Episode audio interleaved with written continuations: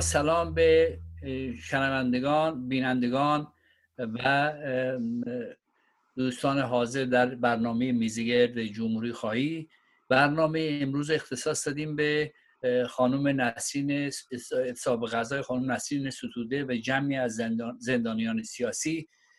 می‌خوایم در این باره گفتگو بکنیم ببینیم که اوضاع در آخرین روزها به چه شکل است و همچنین می‌خوایم کمی بفهمیم که آیا مجموعه وضعیت کشور تو این فضا این حرکت می‌تونه نتایجی به بار بیاره؟ و اگر نتایج رو به بار میاره حدس و گمان ما چی هست؟ این نتایج چی می‌تونه باشه؟ البته خب با فعالیت همه نیروهای دموکراتیک نیروهای آزادیخواه و مردمی که در واقع میان حمایت می‌کنن امکاناتی فراهم میشه. ولی می‌خوایم بیشتر گفتگو بکنیم که در چه وضعی هستیم در چه وضعی قرار داریم در این لحظه در ارتباط با اعتصاب غذای زندانیان. برنامه رو با آقای نایب هاشم شروع می‌کنیم. آقای نایب هاشم آخرین وضعیت چی هست؟ شما چه اخباری دارید؟ چه اطلاعاتی دارید؟ تا کنون وضع به چی گونه است؟ بفرمایید. با سلام خدمت شما و دیگر تدارک بینندگان این برنامه. خوشحالم که بار دیگه فرصتی هست که در خدمتون باشم. از ادب دارم خدمت مهمانان دیگر برنامه. امیدوارم صدای من خوب باشه. خانم گلرو و خانم تارانی و همچنین خب مسلما بینندگان این برنامه.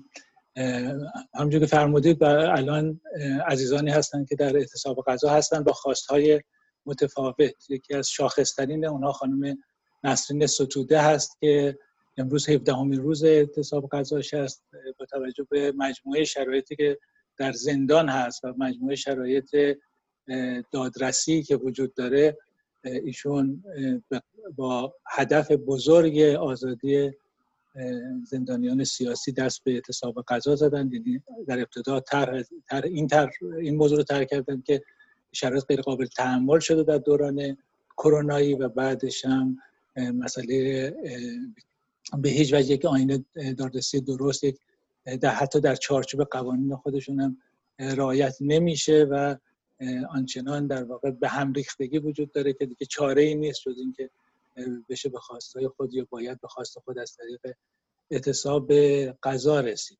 ایشون در این مدت تا امروز 6 کیلوگرم وزن کم کردن. خب می‌دونید که ایشون جسته نحیفی دارن. در واقع 53 کیلوگرم منهای 6 میشه 47 کیلوگرم 47 کیلوگرم برای این بانوی فرهیخته ما فوق العاده در واقع وزن پایینیه در شرایط بحرانی. از این نظر به سر می‌برن. خب ناراحتی های گوارشی معین جدی حتی میشه گفت از دفعات پیش که اعتصاب قضا کردن همراه ایشون هست و همچنین خب حالت های تشنج گزینه ناراحتی هایی در واقع عصبی معین که خب می‌تونه هم ناشی از اعتصاب غذاهای پیشین باشه هم وضعیت الان. ولی خب روحیه ایشون بسیار قویه و خب وقتی که تماس می‌گیرن با خانواده خودشون سعی می‌کنن که روحیه روحیه این روحیه رو منتقل کنن. ولی به هر حال صدای ضعیف شده ای دارن نسبت به و خب این قطعا از توسط همسر ایشون محسوس است. این شرایط ایشون هست در حال حاضر. به جز ایشون خب عزیزان دیگه هستن که در اعتصاب غذا هستن. یکی از شاخصترین اونها زرتشت احمدی راقب هست امروز هفتاد و سومین روز اعتصاب غذاش هست. در این مدت 15 کیلوگرم وزن کم کرده و خواست او به حال این بوده که اصلا چرا یک بار دیگه او رو به زندان فرا خوندن و در نوار صوتی که امروز داده تاکید بر این کرده که از جمله مسئله آزادی کل زندانیان رو گفته به او گفته که او گفته که خب قول دادن که از زندان بهش مرخصی بدن یا آزادش بکنن. او هم گفته خب من مخالفتی ندارم اگر این کارو بکنید. ولی کن خبری عملا نشده بعد از چند روز دادن این قول. ایشون هم خب از ناراحتی گوارشی جدی رنج می‌برن در نواری که امروز داشتن. صحبت از این کردن که پزشک بهداری بیمارستان از این صحبت کرده که در حال حاضر ایشون به ناراحتی جدی روده گوارشی مواجه هستن و خب باید تحت درمان سریع قرار بگیرن و خب ایشون به حال با توجه به مجموع مسائلی که هست داره ادامه میده. جعفر عظیمزاده یک زندانی شاخص دیگر امروز یازدهمین روز اعتصاب قضا هست می‌دونید که او رو فریب دادن و به این به این عنوان چون ایشون مبتلا به کرونا بود به خاطر درمان کرونا گفتن که ایشون رو به بیمارستان طالقانی می‌برن ولی نهایتا از این زندان به آن زندان به, زندان رجای شهر منتقل کردن و اونجا در زندان انفرادی هستن و ایشون در این مدت تا چند روز پیش بوده ده کیلو به الان تماسی نداره با خانوادهش هم تماسی نداره. در این مدت که خب بخشن ناشی از کرونا بخشن به خاطر اعتصاب غذا ده کیلوگرم از وزن تا چند روز پیش از وزنشون که خب ایشون هم کل ظریفی رو عملا دارن کاسته شده و ایشون هم شرایط فوقالعاده دشواری رو دارن به خاطر کرونا به اضافه این وضعیت. علاوه بر این زندانی دیگری هستن مثل حمزه درویش که امروز 38 روز اعتصاب قضاش هست و ایشون رو تنها خواستش این استش که از زندانی که الان هست منتقل بشه به زندان قبلیش خانم زهرا صفایی و ایشون رو به عنوان کرونا از فرزندش جدا کردن. هر دو زندانی هستند و او خواهان این هستش که حداقل تو این دوران بحرانی فرزندش رو بتونه ببینه و به خاطر این 20 روز اعتصاب قضاش هست. یک مادر و دختر دیگر در اعتصاب غذا هستند در دوازدهمین روز. این خانم شهناز صادق فر و خانم آیناز زاره که اینها کسانی بودند که در کردستان بودند و با حزب آزادی کردستان همکاری داشتن و ولی امان نامه گرفته بودند که به ایران بازگردند و یعنی حداقل خود ایشون یعنی خانم خانم صادق فر ولی کن خب اونا رو دستگیر کردن. حکم سنگین 15 سال براشون دادن و خب مسلمه که با داشتن امان نامه 15 سال زندان حکم بسیار سنگینی و خب به خاطر اعتراض به این مسئله ایشون و دخترشون در زندان هستن در اعتصاب قضا هستن. صحبتم تموم کنم با اینکه خانم زهرا نازوری که همسر آقای عبدالرسول مرتضوی هست کسی که در زندان هست و کسی هست که در جنگ جنگ ایران عراق شرکت داشته پاش رو از دست داده و قربانی این جنگ هست و جانباز هست ولی که معترض هست و همراه با کسانی که در مشهد دستگیر شدن ایشون هم بوده همسر ایشون رو دستگیر کردن به خاطر اعتراضاتی که کرده و او هم مثل آقای زرتشت احمد از همون روز اول قضاش رو آغاز کرده. در زندان در دستگرد اصفهان هم زندان دستگرد اصفهان هم 20 جوان در در اعتصاب قضا هست. خیلی ممنون. می‌دونم که شما خودتونم در اعتصاب غذا هستید در حمایت از مجموعی که نام بردید و جالب که خیلی ریز با اطلاعات دقیق آشنا شدیم با وضعیت موجود. خانم تارانی فکر می‌کنید که یا قبل از اینکه بگم فکر می‌کنید تا این لحظه حکومت برخوردش چی بوده؟ و جامعه مدنی برخوردش به این مسئله چی بوده؟ اگر در این زمینه یه مقدار ما رو آشنا بکنید با وضعیت برخوردهای حکومت به جامعه مدنی خیلی خوشحال میشیم. بفرمایید. منم اول با اجازتون سلام می‌کنم به عزیزانی که این برنامه رو می‌بینن و عزیزانی که تو این برنامه حضور دارم اگه اجازه بدید من به مواردی که دکتر هاشم عزیز اضافه کردن فکر می‌کنم که زینب جلالی هم یکی از مواردی هستش که با وجود اینکه کرونا داشت کرونا مبتلا شده ولی در اعتصاب غذا هستش. خب اگه فکر بکنیم به همین مواردی که دکتر نایب هاشم طرح کردن و با توجه به اینکه شما گفتین فقط پنج دقیقه من فکر می‌کنم که خب سعی کردم فقط تو پنج دقیقه گزارش خیلی سریع بدم ولی خیلی بیشتره. مثلا شما فکر رو بکنید سهیل عربی الان سالهاست بدون هیچ دلیل خاصی تو زندان هستش و مادر این فرنگیز مظلوم تنها کاری که می‌کنه مثل هر مادری دفاع می‌کنه از حقوق فرزندش. فرزندش پسر جوانی که زندگیش رو در واقع به خاطر این دستگیر شدن اینا نابود کردن. یعنی سال هاست که با دخترش ارتباط نداره هرگز بهش اجازه مرخصی ندادن و خب این مادر مثل هر مادری دفاع می‌کنه از پسرش و واقعا وحشتناکه که برخورد حکومت که میگین مثلا برای این مادر شش سال حکم بریدن و البته دادگاه تجدید نظر داشته می فکر کنم دیروز بود. اینا من دقیقا نمی‌دونم که بعدش چی شد. ولی حتی من شنیدم که مثلا به فرنگیز مظلوم 6 سال حکم دادن واقعا مثلا برام این یعنی چیز بود که روشن بود که پس اینا کاملا یه اصطلاحی هست میگن که به اصطلاح سلاحشون از رو بستن. یعنی دیگه هیچ چیزی ندارن هیچ ابایی ندارن که تمام قوانین چه می‌دونم قوانین حقوقی یا به انسانی رو زیر پا بذارن برای اینکه جامعه رو ساکت کنن. یعنی برخورد حکومت به نظر من دقیقا اگه خیلی بخوایم خلاصه بگیم این هستش که با توجه به وضعیتی که هست یکیش یکی از مهمترین مسائلی هستش که الان خب کارگران هفت هفته بیشتر از هفتاد روزه که در اعتصاب در اعتصاب هستن. و اعتصاب مراکز صنعتی دیگه هم اینا رو نگران کرده. اعتصاب کارگران اگر با به هر حال تظاهرات خیابانی و اینها همراه بشه خب می‌تونه اینا رو خیلی بیشتر تهدید بکنه و کلا ارکانشون رو بیشتر به لرزه در بیاره. و اینا از این نگران هستن که این دوتا باید هماهنگ نشه. یعنی اعتصابات کارگری با تظاهرات خیابانی و اینا همراه نشه.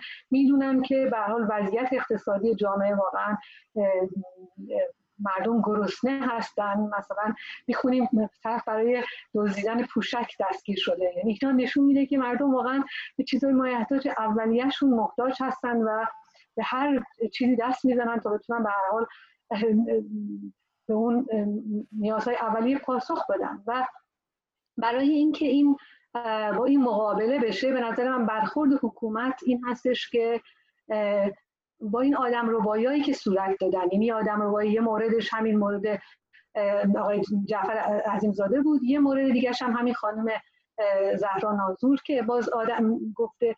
یا مثلا با همین دو مورد به کارگران نماینده های کارگران اینا شلیک کردن و اونا رو در واقع زندگیشون به خطر انداختن به خاطر اینکه به نوعی به جامعه بگن که ما هستیم و هزینه بزرگی خواهد داشت. سوال دیگهتون این بود که خب جامعه مدنی نسبت به این کار کرده؟ خب یه تلاش هایی داره صورت می‌گیره ولی خب تو خود جامعه تو داخل کشورم تو خارج هم فکر می‌کنم مردم بی محابات هست همیشه به حال اعتراضشون رو نشون میدن مشارکت می‌کنن علا رقم همه اینکه اینقدر تهدید میشن اذیت میشن ولی خانواده زندانیان خوشبختانه کوتاه نمیان. یعنی مثلا خانواده خانم نسرین ستوده یا خانواده خانواده دیگه همین کسانی که به هر حال اومدن بیرون. مثلا من دیروز گوش می‌کردم به یه یکی از باز فعالین حقوق کودکان اینا آقای ابراهیم زاده که بهرام ابراهیم زاده که مثلا صحبت می‌کرد. خب این تازه اومده دوباره احتمال دستگیریش زیاده. ولی بازم یعنی به یه شکلی هستش که حاضر این بها رو مردم پرداخت بکنن و حاضر میشن مصاحبه می‌کنن و سعی می‌کنن از به حال از امکانات استفاده بکنن برای اینکه مطالبهشون و مطالبهشون رو مطرح بکنن اعتراضشون رو نشون بدن. توی حال یک تلاش هایی مثل مثلا به تلاش برای همین کارزار آزادی زندانیان سیاسی و اینها داره صورت می‌گیره. ولی خب متاسفانه شاید بگم اون همصدایی که ما نیاز داریم هنوز ایجاد نشده. چون گفتین پنج دقیقه من ساعت نگاه نکردم شاید بهتر باشه چیز متوقف بشم بعدا می‌تونیم بیشتر این صحبت بکنیم. مرسی خیلی ممنون. خانم گلرو خانم تارانی یه مدار وضعیت برخورد حکومت چیز روشنی هست در گذشته هم ما این از گذشته می‌شناسیم. هرچند در مواقع یک عقب نشینی کوچیکی در مقابل جامعه ایران و جامعه جهانی می‌کنه ولی راستای سیاستش همین هست که مانع میشه. ولی من بیشتر می‌خواستم از شما بپرسم که جامعه مدنی تا چه اندازه؟ چه در داخل چه در خارج؟ وظایف خودش رو انجام میده. یعنی اینکه زندانیانی که تو زندان هستن دوباره یه هزینه بدن و با توجه به وضعیت کرونایی با توجه به مجموعه مشکلات خودشون دارن اینا دارن در واقع از جون خودشون مایه می‌ذارن که یک امکانات ایجاد میشه تحول ایجاد بشه. مثلا حداقل خواسته این که از زندان آزاد بشن تو این شرایط. چقدر بیرون از زندان و این فعالینی که به قول خانم تارانی هم اخیرا هم آزاد شدن باز هم تلاش می‌کنن. چقدر جامعه مدنی حساسیت نشون میده به این مسائل؟ بفرمایید. منم سلام عرض می‌کنم خدمت شما و مهمانان عزیز و بینندگان عزیز. جامعه مدنی قطعا می‌خواد که عکس عمل جدی نشون بده. اما آیا جامعه مدنی دیگه مونده در ایران؟ آیا امکان فعالیت جامعه مدنی وجود داره؟ به قولی انقدر درد بر سر ما ریختن که نمی‌تونیم سراغ کدومش بریم. یعنی کدوم بخش از جامعه مدنی رو در نظر بگیریم؟ بالاخره این جامعه مدنی تشکیل میشه یک سری انجیو ها که تقریبا در طی 15 سال اخیر به طور کامل در ایران از بین رفتن و انجیوی ثبت نمیشه مگر اینکه بر اساس منویات باشه و در همون چارچوب کار بکنه. مسئله دیگه اینه که جامعه مدنی برگرفته از جنبش های اجتماعی و جنبش های مدنیه. شما کجا می‌تونید دانشجوی فعال پیدا بکنید و چطور جنبش, جنبش دانشجویی سر سرکوب میشه. با محرومیت از تحصیل با تعلیق با اخراج. شما بعد از آبان 98 می‌بینید که دانشگاه هایی که اعتراض صورت گرفته بود چقدر دانشجوها احضار شدن و مورد تهدید قرار گرفتن. در مورد جنبش کارگری همونطوره. همونطور که اشاره کردن جنبش کارگری الان تعدادی از زندانی هایی که در زندان هستن و اعتصاب قضا کردن از همین مجموعه فعالین کارگری هستن که بخشی از بدنی جامعه مدنی رو تشکیل میدن. چقدر اونها امکان فعالیت دارن؟ چقدر اصلا سندیکایی وجود داره که اونا بخوان مطالبهشون رو فریاد بزنن و از طریق سندیکالیست و از طریق جنبش کارگری از کارگری که در زندان هست و اعتصاب قضا کرده دفاع کنن؟ یا وکلای ما آیا مجموعه مستقلی رو دارن که وقتی که نسرین ستود اعتصاب قضا می‌کنه بیان و بگن که ما به عنوان وکلا و همکاران نسرین می‌خوایم کاری بکنیم یا قدمی برداریم؟ یا وقتی که زنانی به خاطر اعتراض به قوانین ضد زن در ایران بازداشت میشن آیا انجیو ها و جنبش زنانی وجود داره و امکان این رو دارن که برن و از اون زنها حمایت بکنن و دفاع کنن؟ اینجاست که می‌بینیم که جنبش اجتماعی در طی و جنبش های مدنی در طی 15 سال اخیر به ویژه بعد از در واقع اوایل دهه 80 به شدت نحیف شدن و هر روز کوچکترین عکس عمل و کوچکترین تلاش اینها با سرکوب مواجه شده. روزنامه نگار و روزنامه روزنامه مستقل چقدر در ایران وجود داره که ما انتظار داشته باشیم که همین اخبار که امروز باید مهمترین اخبار ایران باشه. وقتی جان یک انسان در خطر هست به واسطه اعتصاب غذا کدام رسانه در ایران این خبر رو باستاب میده؟ کدام رسانه در مورد این قضیه حرف می‌زنه؟ غیر از اینه که ما فقط در رسانه هایی که فیلتر هستن در تلگرام و در توییتر می‌تونیم عکسی و نامی از اعتصاب غذا کنندگان ببینیم. اینها همه نشون میده که جنبش مدنی و جامعه مدنی در ایران به شدت نحیف شده به شدت لاغر شده و ناتوان شده از اینکه بخواد عکس عملی نشون بده. و متاسفانه همین ناتوان شدن جنبش مدنی و جنبش های اجتماعی هستش که نهایتا ما می‌بینیم خشونت هایی شکل می‌گیره که شاید خواسته مردم ایران نیستش. اما در نبود این انجیو ها در نبود سندیکاها که نمی‌تونن مطالباتشون رو اعلام بکنن راهی غیر از خشمگین شدن و اوسیان براشون باقی نمیمونه. با وجود همه اینها و با وجود همه این رنج هایی که جامعه مدنی در طی سالهای اخیر داشته و تشدید شده باز هم تلاش میشه حرف زده میشه و بسیاری از مردم ایران درگیر میشن با اخبار روز. ولی باز هم با وجود هر اینکه هر روز ما یک خبر بد داریم در مورد ایران در مورد زندانی ها در مورد سقوط هواپیما هر روز یک اتفاقی میفته که باز واقعا نمی‌دونیم کدوم اینها مهمتره و کدوم اینها رو باید بیشتر بهش پرداخت. هر بخشی من فکر می‌کنم داره تلاش می‌کنه در مورد یکی از مسائل و مشکلاتی که جامعه ایران باش درگیر هست حرف بزنه. فعالین زنان فعالین کارگری دانشجویی روزنامه نگارا و خوشبختانه اینها با وجود همه سرکوب ها من فکر می‌کنم خیلی تونستن به هم نزدیک بشن.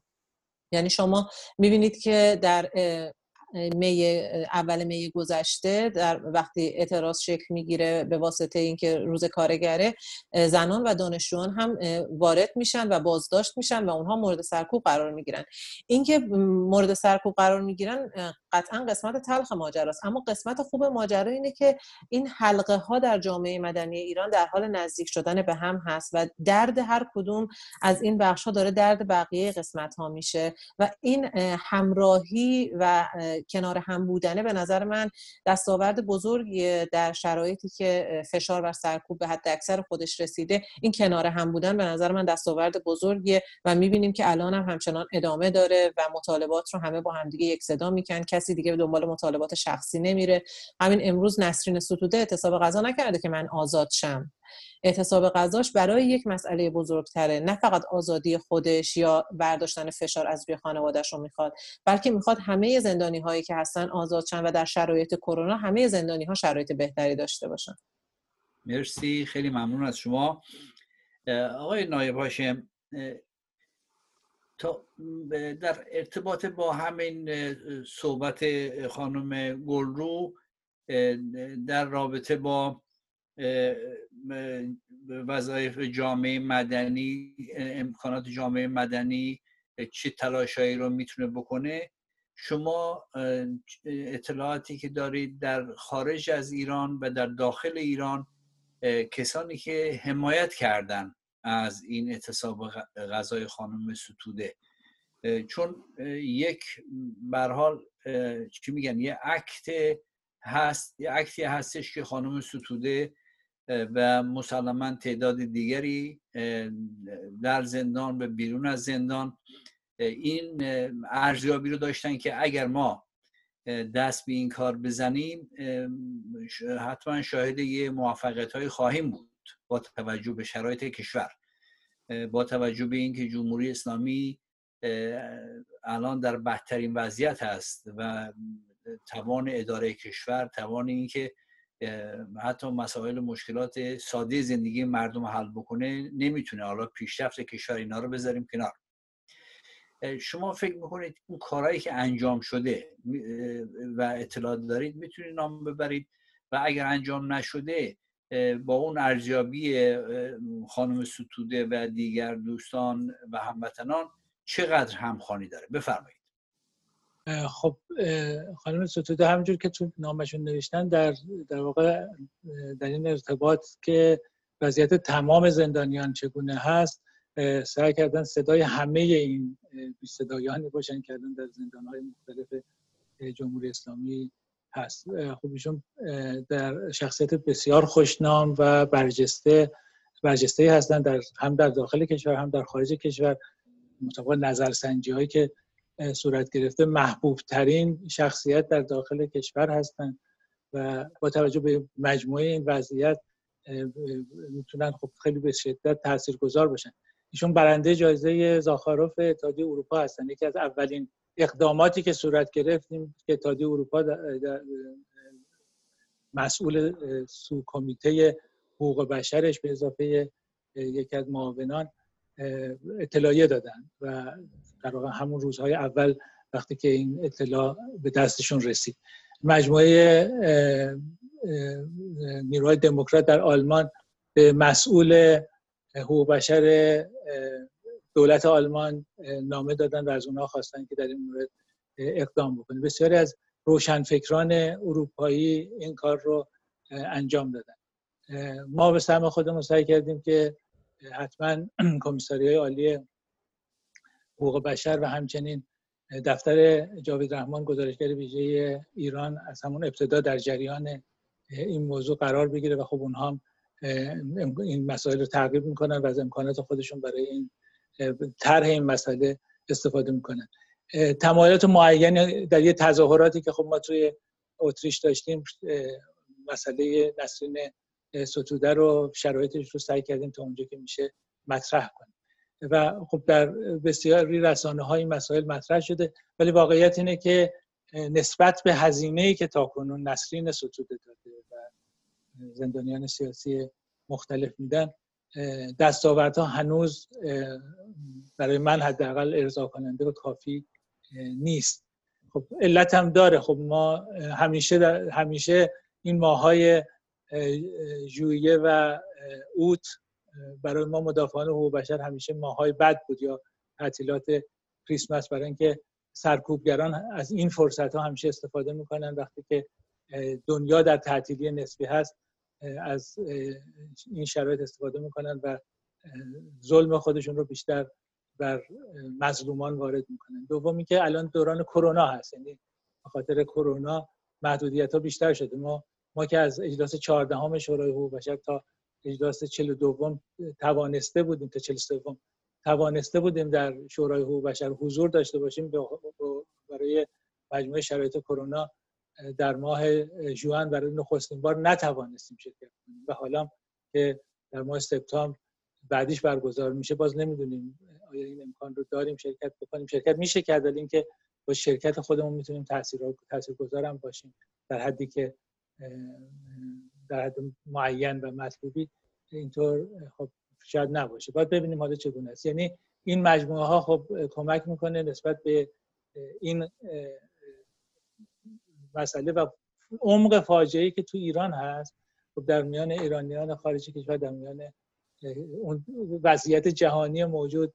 که به حال تا حد زیادی قطب شده تا حد زیادی در واقع شخصی مثلا مثل ترامپ می‌تونه تونسته در واقع با یک جانبه نگری خودش سعی کنه که تحمیل بکنه در واقع به یه معنی جهان رو با قلدر بازی بخواد در واقع در هدایتش تاثیر داشته باشه. اینا همه خب تاثیر آنچنان داره که یه مقدار از هان منحرف میشه بسیاری از مسائل دیگر کرونا همین یک جانب نگری وضعیت هایی که خب ما می‌بینیم در شورای امنیت هست که حتی مثلا فرض در رابطه با برجام ممکنه که شورای امنیت اصلا منفجر بشه یا برای از کار یعنی برگرده به یه دورانی که خب قبلا شاهدش بودیم ده ها سال شاهد بودیم. ولی مجموعه این مسائل خب روی اذهان عمومی هم تاثیر می‌ذاره و اون تحرک لازم رو شاید هنوز نبینیم. ولی با این وجود خب خیلی از افرادی که حداقل با من تماس می‌گیرن صحبت از این می‌کنن که چه بکنیم چه میشه کرد. مثلا فرض کن تو موارد قبلی از حالا از زمان گنجی گرفته حساب قضای گنجی گرفته تا کنون موارد مختلفی که بوده خود اعتصاب غذای قبلی خانم نسرین ستوده و بسیار از موارد دیده شده که اکسیون های مثل مثلا فرض کن ترسون های چند روزه به طور جمعی در شهرهای مختلف شکل گرفته.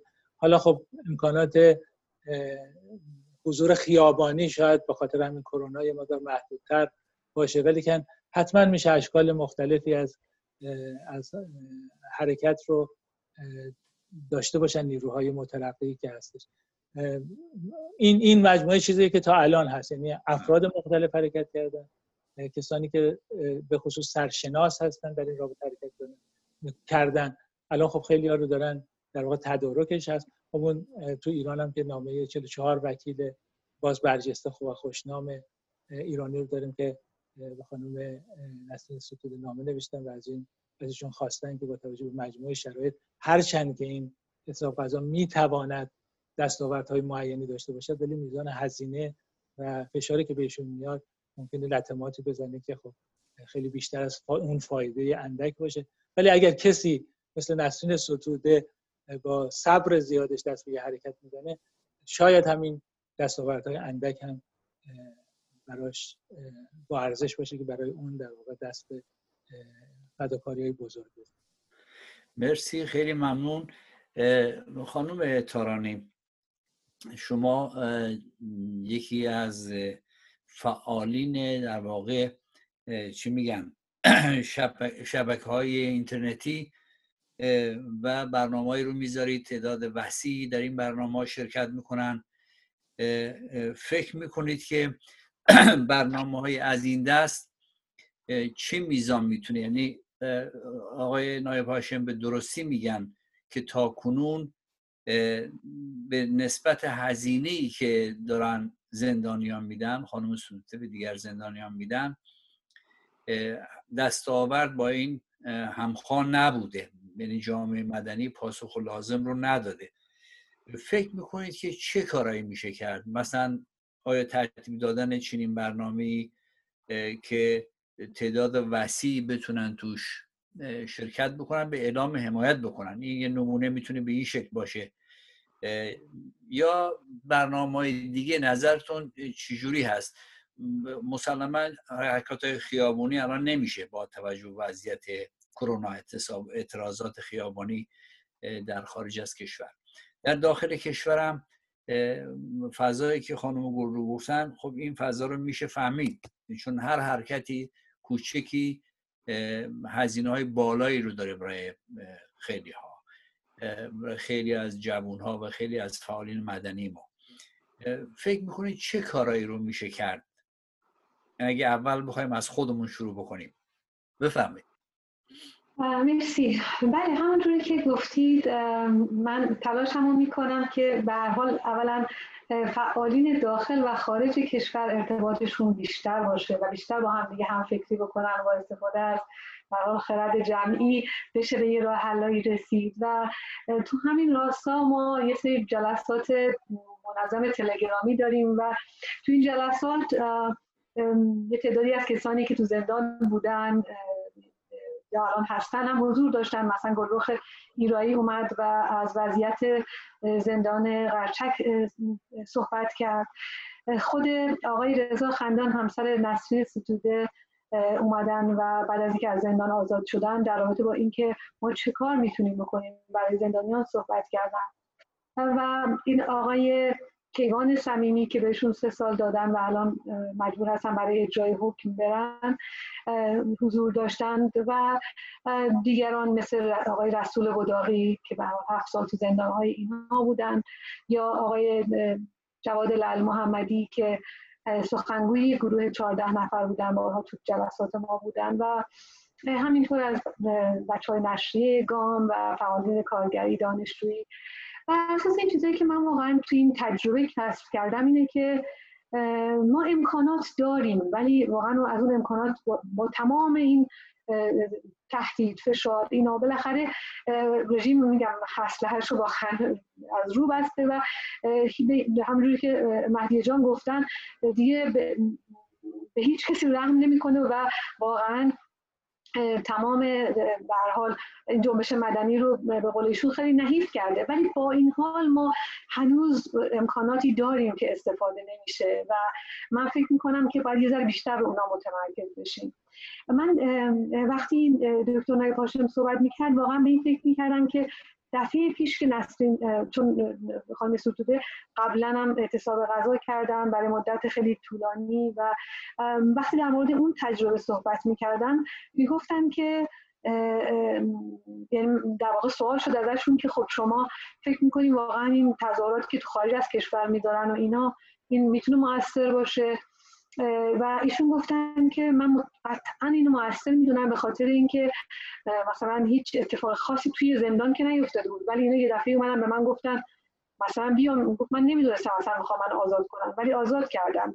بعد که اومدم مثلا چند تا اتفاق افتاده بود از جمله که مثلا یک تظاهرات هماهنگی توی 11 شهر مختلف دنیا توسط همین شبکه همبستگی برای حقوق بشر در حمایت از ایشون مثلا شکل گرفت و یه سری حرکت هایی شد که خب یکم اینا رو به به هر حال به فکر وادار کرد که شاید این چیز نیست. یعنی به نفعشون نیست که این همه خانم ستوده محبوبیت پیدا بکنه و این همه حمایت ازشون بشه.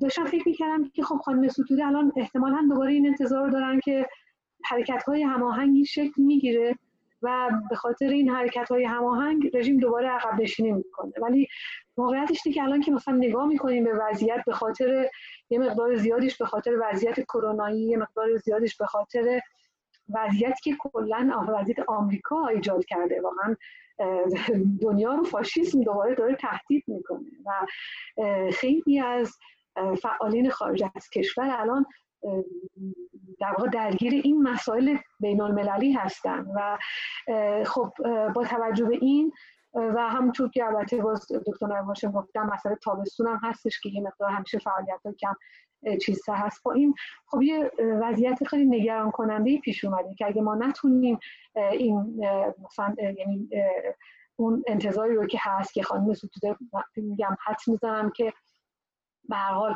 تصورشون بر اینه که ما می‌تونیم ازشون حمایت بکنیم. اینا ما باید باید واقعا روی این فوکوس کنیم و بیشتر. و من میگم امکانش هست. همین استفاده از استفاده به نظر من بهینه تر از فضای مجازی. استفاده منظمتر و نه پراکنده. واقعا برنامه شده. این خیلی مهمه. یه چیزی هم که حالا باید در زرگی نمی‌دونم الان باید بگم یا اینکه پنج دقیقه تموم شد. شاید بهتر باشه اینو سری بعدی اینجا پایان بدید. شاید بتونیم در آخر یه دو دقیقه هم هر کدوم از دوستان صحبت بکنن. خیلی ممنون از شما. خانم گلرو ما الان اینجوری من احساسم اینه خودم پیگیری می‌کنم اخبار در تو روزمره. یک نوع چیزی که خانم تارانی ناخر گفتن. یه نوع سیاست زدگی با توجه به وضعیت جهان. نیروهای خصوصا نیروهایی که فعالن نیروهای سیاسی در خارج از کشور مشغول کرده خیلی ها رو به مسائلی که می‌تونه اساسی تر باشه. یعنی همین حرکتی که خانم ستوده در واقع سازمان داده در شرایط بسیار از, جنبه در شرایط بسیار مساعد. به این خاطر که رژیم واقعا در فلاکت به سر می‌بره. یعنی خودشون هم موندن که چجوری مسائل کشور رو بخوان حل بکنن. در چنین شرایطی یک حرکتی سازمان داده میشه همه ما رو جمع می‌کنه به نوعی. ولی این سیاست زدگی که به فقط بشینه بحث‌های سیاسی کلی بکنه بدون اینکه به این وضعیت مشخص بپردازه. یعنی حمایت مشخص از یک حرکت سازماندهی شده از طرف بهترین نیروهای ما. نیروهای که واقعا صدیق هستن و واقعا به خاطر کشور دارن فعالیت می‌کنن در زندان هستن به خاطر این مسئله. فکر می‌کنید که میشه از این فاصله گرفت؟ میشه هشدار داد به جامعه به جامعه سیاسی ایران به جامعه مدنی ایران که فاصله بگیره خودشو نزدیک بکنه به این مسئله به مسئله واقعی تر این چیزی که الان داره میگذره. و همچنین آیا اعضاب سیاسی به وظایفشون دارن وظایفشون انجام میدن یا اینکه دارن به جر و های خودشون ادامه میدن؟ خیلی ممنون میشم پاسخ بدیم خب من به خاطر اینکه مدت کوتاهیه که از ایران خارج شدم فکر می‌کنم که یکم اتفاقا در مورد این سوال این سوالی که شما پرسیدید خیلی سوال هایی که برای من به عنوان تازه وارد به دنیایی که فعالین سیاسی خارج از ایران دارن بهش فکر کردم توی این مدت. از آخرش شروع می‌کنم. آخرین صحبتی که شما مطرح کردید بحث بین احزاب بود که من فکر می‌کنم قاعدتا گروه های خارج از ایران رو شما فرمودید دیگه. چون داخل ایران که ما چیزی به نام احزاب و گروه ها نداریم مگر که به حال گروه هایی باشن که ردای خلافت رو قبول کرده باشن. من فکر می‌کنم خارج از ایران واقعا خیلی برام عجیب بوده که همیشه بیشتر فکر می‌کنن به اینکه بعد از جمهوری اسلامی چه کسی قرار قدرت داشته باشه و مسیری که قراره که باعث سقوط جمهوری اسلامی بشه.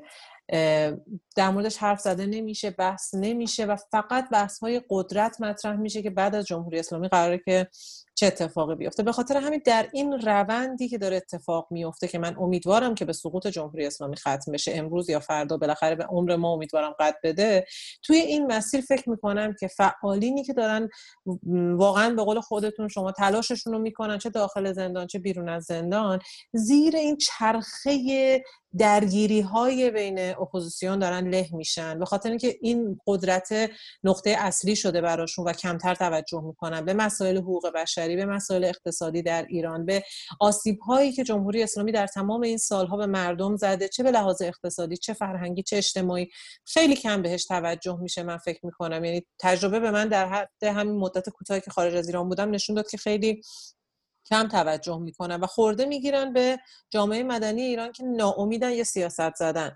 من اصلا همچین برداشتی نمی کنم من نه سیاست زدگی رو نمی‌بینم در جامعه ایران به خاطر که شما وقتی می‌بینید که خیلی خانم تارانی خوب اشاره کردن ما چقدر از سوشیال مدیا استفاده می‌کنیم؟ چقدر خوب می‌تونیم از سوشیال مدیا استفاده بکنیم؟ شما هشتگ نبه اعدام رو ببینید به چه شکل وسیعی کسایی که اصلا فکرشو نمی کردید حتی در اینستاگرام که فضاییه که معمولا زندگی روزمره جریان داره یا کسایی که هیچ وقت توییتی در مورد مسائل جمهوری اسلامی نمی کردن اومدن و هشتگ نبه اعدام زدن. پس می‌خوان و می‌تونن درگیر بشن با مسائل روز و درگیر بشن با مسائلی که می‌دونن جان کسی در خطره و این من سیاست زدگی رو درش نمی‌بینم. هنوز کمتر از یک سال گذشته از مردمی که اومدن کف خیابون و اعتراض کردن و کشته شدن. چطور می‌تونیم انتظار داشته باشیم که بین هر کدوم از این بحران هایی که اتفاق میفته و این خاطرات بدی که در تاریخ شفاهی ایران جا میفته مثل جنگ مثل انقلاب مثل هر بار که انتخابات شرکت کردن این مردم و فکر کردن که خود من خود من نوعی هر بار فکر کردیم که قرار فردا بهتری در نتیجه این صندوق رای به وجود بیاد. اینقدر ناامید شدن و امیدوار شدن اینقدر توی خیابون اومدن و زندان رفتن و بازداشت شدن و شکنجه شدن. اینها واقعا باید نابود می‌کرده جامعه ایران رو. ولی می‌بینید که عین ققنوس هر بار بعد از هر کدوم از این رنج ها دوباره زنده شده دوباره مطالبه کرده دوباره حرف زده. به خاطر همین من اصلا فکر نمی کنم که جامعه ایران جامعه ناامیدی جامعه سرخورده هست جامعه سرکوب شده هست. ولی باز هم مطمئنم که می‌تونه دوباره خودش رو پیدا کنه و در مورد مسائل مهم درگیر بشه و حرف بزنه. آسیب هایی که دیده جامعه ایران رو نباید واقعا نادیده گرفت و باید قبول کرد که این امیدواری وجود داره در جامعه ایران و از فضای مجازی بیشترین استفاده رو کرد توی فضایی که سرکوب وجود داره. حتی کسایی که به خاطر چند تا توییت ممکنه احضار بشن و بازداشت بشن شما قطعا در جریان هستید کسایی که به خاطر یه پست اینستاگرام بعدش مجبور به عذرخواهی میشن. توی همچین فضایی ما متوجه میشیم که دیگه بجز خیابون بجز اعتصابات بجز تحسن ها اون چیزی که ما می نویسیم و اون چیزی که ازش حرف می‌زنیم در این فضای به اصطلاح مجازی که به نظر میاد برای جمهوری اسلامی خیلی هم واقعیه اونجا میشه خیلی حرفا رو زد خیلی بحث ها رو کرد جامعه رو امیدوار کرد به تغییر و این در واقع این بزرگسازی که خود طرفدارای جمهوری اسلامی کردن که این حکومت دیگه ازلی و ابدیه و انگار که قبل از این همیشه در تاریخ بوده و بعد از این قرار جمهوری اسلامی بمونه از ذهن مردم خارج کرد. ترس هایی که مردم دارن از اینکه بعد از جمهوری اسلامی چه اتفاقی بیفته این مسئله که خیلی مهمه در موردش حرف زده بشه. خب به حال اومدن تئوری های خودشون رو بس دادن که ایران تبدیل میشه به افغانستان ایران تبدیل میشه به سوریه از سوریه‌ای شدن بپرهیزید. اینا همه مردم رو نگران می‌کنه که فردا قرار چه اتفاقی بیفته. و فکر می‌کنم که یکی از مهمترین کارهایی که میشه کرد اینه که در مورد این چیزها بحث کرد و نگرانی ها رو نسبت به اینکه جمهوری اسلامی نباشه کم کرد و اینها حداقل کارهایی هستش که میشه انجام داد. مرسی خیلی ممنون از شما. کمی وقت داریم. آقای نایب پاشم اگر در دو دقیقه بتونید صحبت هایی رو که خانم رو مطرح کردن. اینکه جامعه ناامید نیست کاملا درست میگن. ولی جامعه خارج از ایران چه نقشی رو می‌تونه داشته باشه؟ چون شما طی تمام این سالها فعال حقوق بشر بودید و واقعا کار کردید و همواره در شورای حقوق بشر سازمان ملل و تمام اون تلاش ها و ارتباطاتی که ایجاد کردید چقدر امیدوار هستید که نیروهای خارجی از کشور بتونن منشه اثری باشن در این شرایط.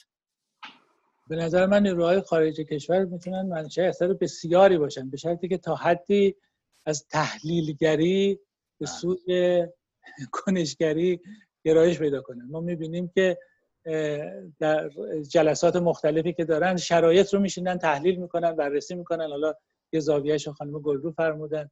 حالا در رابطه با حالا مناسبات قدرت ولی در رابطه با مسائل دیگر هم همینطوره. این کشش تمایل که شرایط موجود تحلیل بشه بسیار زیاده و خب طبعا اختلاف نظر وجود داره و روی اون اختلاف نظر بحث های کشاف صورت ولی کن وقتی که پای عمل در میان باشه اگر که کنشگری انجام بشه اتحاد عملی که به وجود بیاد در واقع بسیاری از این مسائل رو می‌تونه کم بکنه می‌تونه افراد به همدیگه پیوندشون رو افزایش بده. در یه حرکت مشترک عاطفه جمعی بهتر شکل می‌گیره. بسیاری از این مسائل خود به خود حل میشه. اگر که بحث اینه که مناسبات مثلا قدرت میان چند نفر به چه شکل باشه خب در یک حرکت مشترک نشون داده میشه که خب هر کدوم چه جایگاهی عملا می‌تونن داشته باشن تو حرکت مشترک. بنابراین اگر که چنین شود قطعا خب در ارتباطی هم که بین داخل کشور و خارج کشور هست خب می‌تونه بسیاری از مسائل حل بشه. همین لزوما هم نباید حالا به صورت تشکل های حقیقی باشه. می‌تونه یعنی حرکت حقیقی کنش حقیقی باشه. خیلی می‌تونه در همین فضای مجازی صورت بگیره. شما همین مثالی که زد اعدام نکنید و حالا گرایشی که وجود داره روی اینکه آزادشان کنید خب این می‌تونه بسیار در واقع موثر و گسترده بشه. به شرطی که ما یک مقدار سعی کنیم همه یه بخشی از نیرومون رو برای یک کنش برای یک فعالیت جمعی و یک اتحاد عمل وسیع بسیج بکنیم. در خارج کشور قطعا میشه این کاری کرد. حالا ما سعی کردیم تو این سالها خب توی شورای حقوق بشر وقت هر وقت که تونستیم حضور داشته باشیم و اونجا در واقع بتونیم لابی کنیم و به اصطلاح با نمایندگان کشورهای مختلف صحبت بکنیم تا بشه در واقع انزوای جمهوری اسلامی به خاطر نقض حقوق بشرش کاسته نشه و روشن بشه که در واقع وضعیت چگونه است. حالا فرصت های خاص میشه از اینکه خب چه دستاوردهایی تو این زمینه داشتیم صحبت مرسی خیلی ممنون. از همه زحمات شما و الان هم خب در اعتصاب غذا هستید. می‌دونیم که خیلی دشوار بود ولی ممنون هستیم که شرکت کردید در برنامه امشب. خانم تارانی شما گفته بود که یک صحبت دیگه هم دارید دو دقیقه. بفرمایید از وقت دو دقیقه خودتون استفاده بکنید تا به خانم گلرو هم برسیم. بفرمایید. بله امیدوارم بیشتر دو دقیقه نشه خیلی مشکل اینو تو دو دقیقه مطرح کردن ولی اولا تاکید بکنم که من کاملا موافقم با هر چیزی که الان علا خصوص تو این بخش از صحبتشون دکتر نایب هاشم کردن سه تا از کسانی که زندگیشون مبارزه بوده به هر حال سالها توی این در با جنبش کار کردن فکر کردن اینا. وقتی ما این سوالا ازشون میپرسیدیم که ما باید چه کار بکنیم در واقع همینو می‌گفتن. یعنی مثلا سه نفر یکیشون همین آقای کیوان صمیمی بود یکیشون روحیه دانشگری یکیشون زهره تونکاونی هر سه تاشون دقیقا به نوعی همین تو پای برفت در نه و تو پای برفت در و هیچ مپرس خود راه بگویدد که چون باید رفت. هی اینو به نوعی تاکید می‌کردن این واقعا این که اگه ما شروع بکنیم به کنشگری خیلی چیزها رو توی پروسه عمل ما خواهیم فهمید که چیکار باید بکنیم. و متاسفانه الان خیلی ها بیشتر به جستن و فقط تجزیه تحلیل می‌کنن ولی کنشگریشون خیلی کمه. من چیز نیستم که یعنی نمیگم که ما باید به حال به آینده دورتر فکر نکنیم ولی اون همه همه قضیه نیست. واقعیتی که هست که با دو دقیقه باید بگم اینه که ما توجه باید داشته باشیم. اگه به یه چیزی مثل اون چیزی که در دنیا به عنوان میگن هرم مسلو مورد چیز هست باش توجه بکنیم اینکه جامعه ای که مردم به اون نیازهای اولیه‌شون هم محتاج بشن به اون نیازهای فیزیولوژیک هم توش واقعا برآورده نشه این جامعه شورش خواهد کرد و صد درصد تو ایران یک حرکت های صورت خواهد گرفت. ولی اگه ماها به عنوان کنشگران روشنفکران این جامعه می‌خواهیم که یه مقداری این به حال دار باشه باید باید به این موضوع فکر کنیم که ما ما هم توی این جمع حضور داشته باشیم توی این حرکت حضور داشته باشیم بتونیم به اون سمت اقلانی تر سمت به هر حال فکر شده تری اونو هدایت بکنیم. وگرنه ممکنه وضعیت از اینی هم که هست حتی بتونه بدتر بشه. یعنی بعضیا به خاطر منزه طلبی مثلا دست به عمل نمی‌زنن ولی باید ترجیح داشته باشن که اتفاق خواهد افتاد. جامعه حتما دگرگون خواهد شد. ولی اگر ما می‌خوایم توش تو این دگرگونی حضور فعال داشته باشیم باید یه بخشی رو حتما بذاریم برای کنشگری. مرسی خیلی ممنون. خانم تارانی شما یکی از فعالین در واقع شناخته شده در خارج از کشور هستید و کارهای بسیار خوب و زیبایی رو ما از شما می‌بینیم و موفق باشید. برای شما آرزو موفقیت می‌کنم. خانم گلرو دو دقیقه شما با توجه به اینکه در ایران واقعا فعال بودید و چهره شناخته شده هستید و صحبت هایی که امشب هم کردید بسیار جالب بود یعنی آموزنده بود فضای داخل و فضای خارج. به این کسانی که تو خارج سالها زندگی می‌کنن چی می‌تونید بگید؟ چی پیامی بدید که بیشتر توجه بکنن؟ چگونه توجه بکنن؟ چرا توجه بکنن؟ در این دو دقیقه بفرمایید. من فکر می‌کنم که البته که قطعا خودم رو در جایگاهی نمی‌دونم که بخوام بگم که چطور عمل کردن بهتر خب می‌تونه باشه. فقط این چیزی که من دیدم توی این مدت کوتاه این بود که احساس کردم خیلی فضای ذهنیشون جدا شده از فضای ایران و خیلی اوقات مطالبات و خواسته هایی که دارن به طور خاص در مورد جنبش زنان که خب من خودم بیشتر از 15 سال تو هر انجیوی قانونی و غیر قانونی توی ایران کار کردم. احساس می‌کنم مثلا خیلی مطالباتی که دارن یکم و جدایی از فضای زنان ایرانه. در مورد کارگرها همین رو می‌بینم. فکر می‌کنم یکم نزدیک کردن خودشون به فضای واقعی ایران می‌تونه خیلی کمک بکنه که از طریق سوشیال مدیا و شبکه های اجتماعی این کار الان خیلی سهل الوصول شده. ولی من دو تا نکته کوچیک رو فقط می‌خواستم بگم. یکی در مورد اعتصاب غذا اینکه واقعا اعتصاب غذا آخرین سپری هستش که یک زندانی داره و وقتی دست به اعتصاب غذا می‌زنه یعنی دیگه هیچ چیزی نداره. و هیچ امکان دیگه ای برای اینکه بخواد حق خودش رو بگیره براش متصور نیستش برای خودش.